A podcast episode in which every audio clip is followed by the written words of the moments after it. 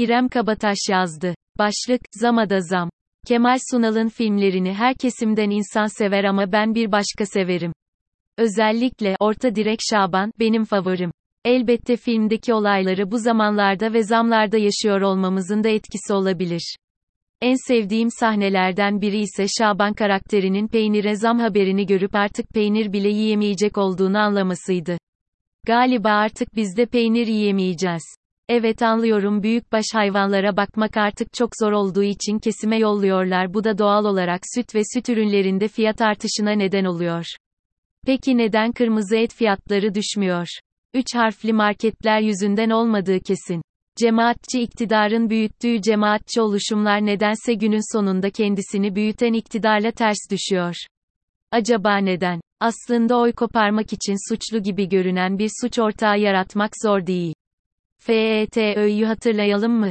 İktidarla et ile tırnak gibi olan Fethullah Gülen çıkar çatışması yüzünden birdenbire düşman ilan edilmişti. 15 Temmuz tiyatrosuna hiç girmeyeceğim bile.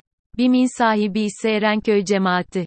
Enflasyon için marketleri suçlamaya büyük bir fırsat. Suç ortağı cemaatler böyle koşullarda iktidar babalarına oy kazandırmak için hazırda bekliyor diye düşünüyorum. Zamlara sebep olarak iktidarın başındaki ekonomist Erdoğan'ı ve yanlış politikalarını suçlamak elbette olmaz. Ne yapacağız? Marketleri suçlayalım bari. Kasım ayı enflasyon oranı aylık %84,39, yıllık ise 2,88 oldu. Peki bizim hissettiğimiz ne kadar? Geçen ay aldığım bir ürünün fiyatı iki katından fazla yükselmiş. Gerçekten 84,39 mu? En azından cebimde hissettiğim bundan daha fazlası. 5500 lira olan asgari ücret kira ve faturalar olmasa bile tek kişiye yetmiyor. 1 kilo peynirin 150 lira, dışarıda bir bardak biranın 65 lira olduğu ülkede kriz yok demek en hafif tabiriyle yalancılıktır. Zama bile zam geldiği bu zamanda ne yapılabilir? Buna çözüm çok fakat uygulayan yok. Çözüm önerisi sununca bile vatan haini stokçu ilan edilebiliriz. Ben sabahtan çok akşamları yemek yemeyi inanılmaz seven biriyim ve kafamı en çok kurkalayan konu ne yemek yesem. Markete gidiyorum ve fiyatları görünce derin düşüncelere dalıyorum. Dışarıda mı yesem acaba? diye sorular geliyor aklıma. Eskiden olsa dışarıda yenecek paraya neredeyse iki tencere yemek yapılırdı. Şimdi acaba dışarıdan yemesem o parayla evde yapabilir miyim diye düşünüyorum ama aynı para ne yemeği ne de zamanı karşılamıyor.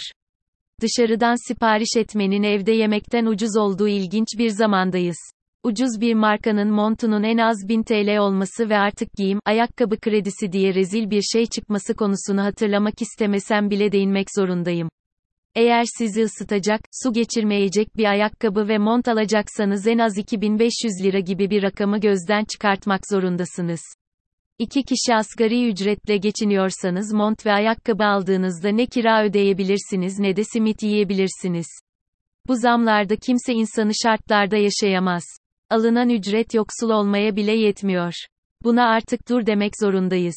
Televizyon durmadan endüstri, tarım ve uluslararası siyasette gösterdiğimiz etkinlik ve başarıları bir şenlik havasında yayınlayıp duruyor. Ama nedense yiyecek fiyatlarına durmadan zam geliyor, havyara, balığa, ayakkabılara. Öyle gözüküyor ki başarı değil işaretlerimiz arttıkça yaşam standardımız kötüleşiyor. Andrei Tarkovski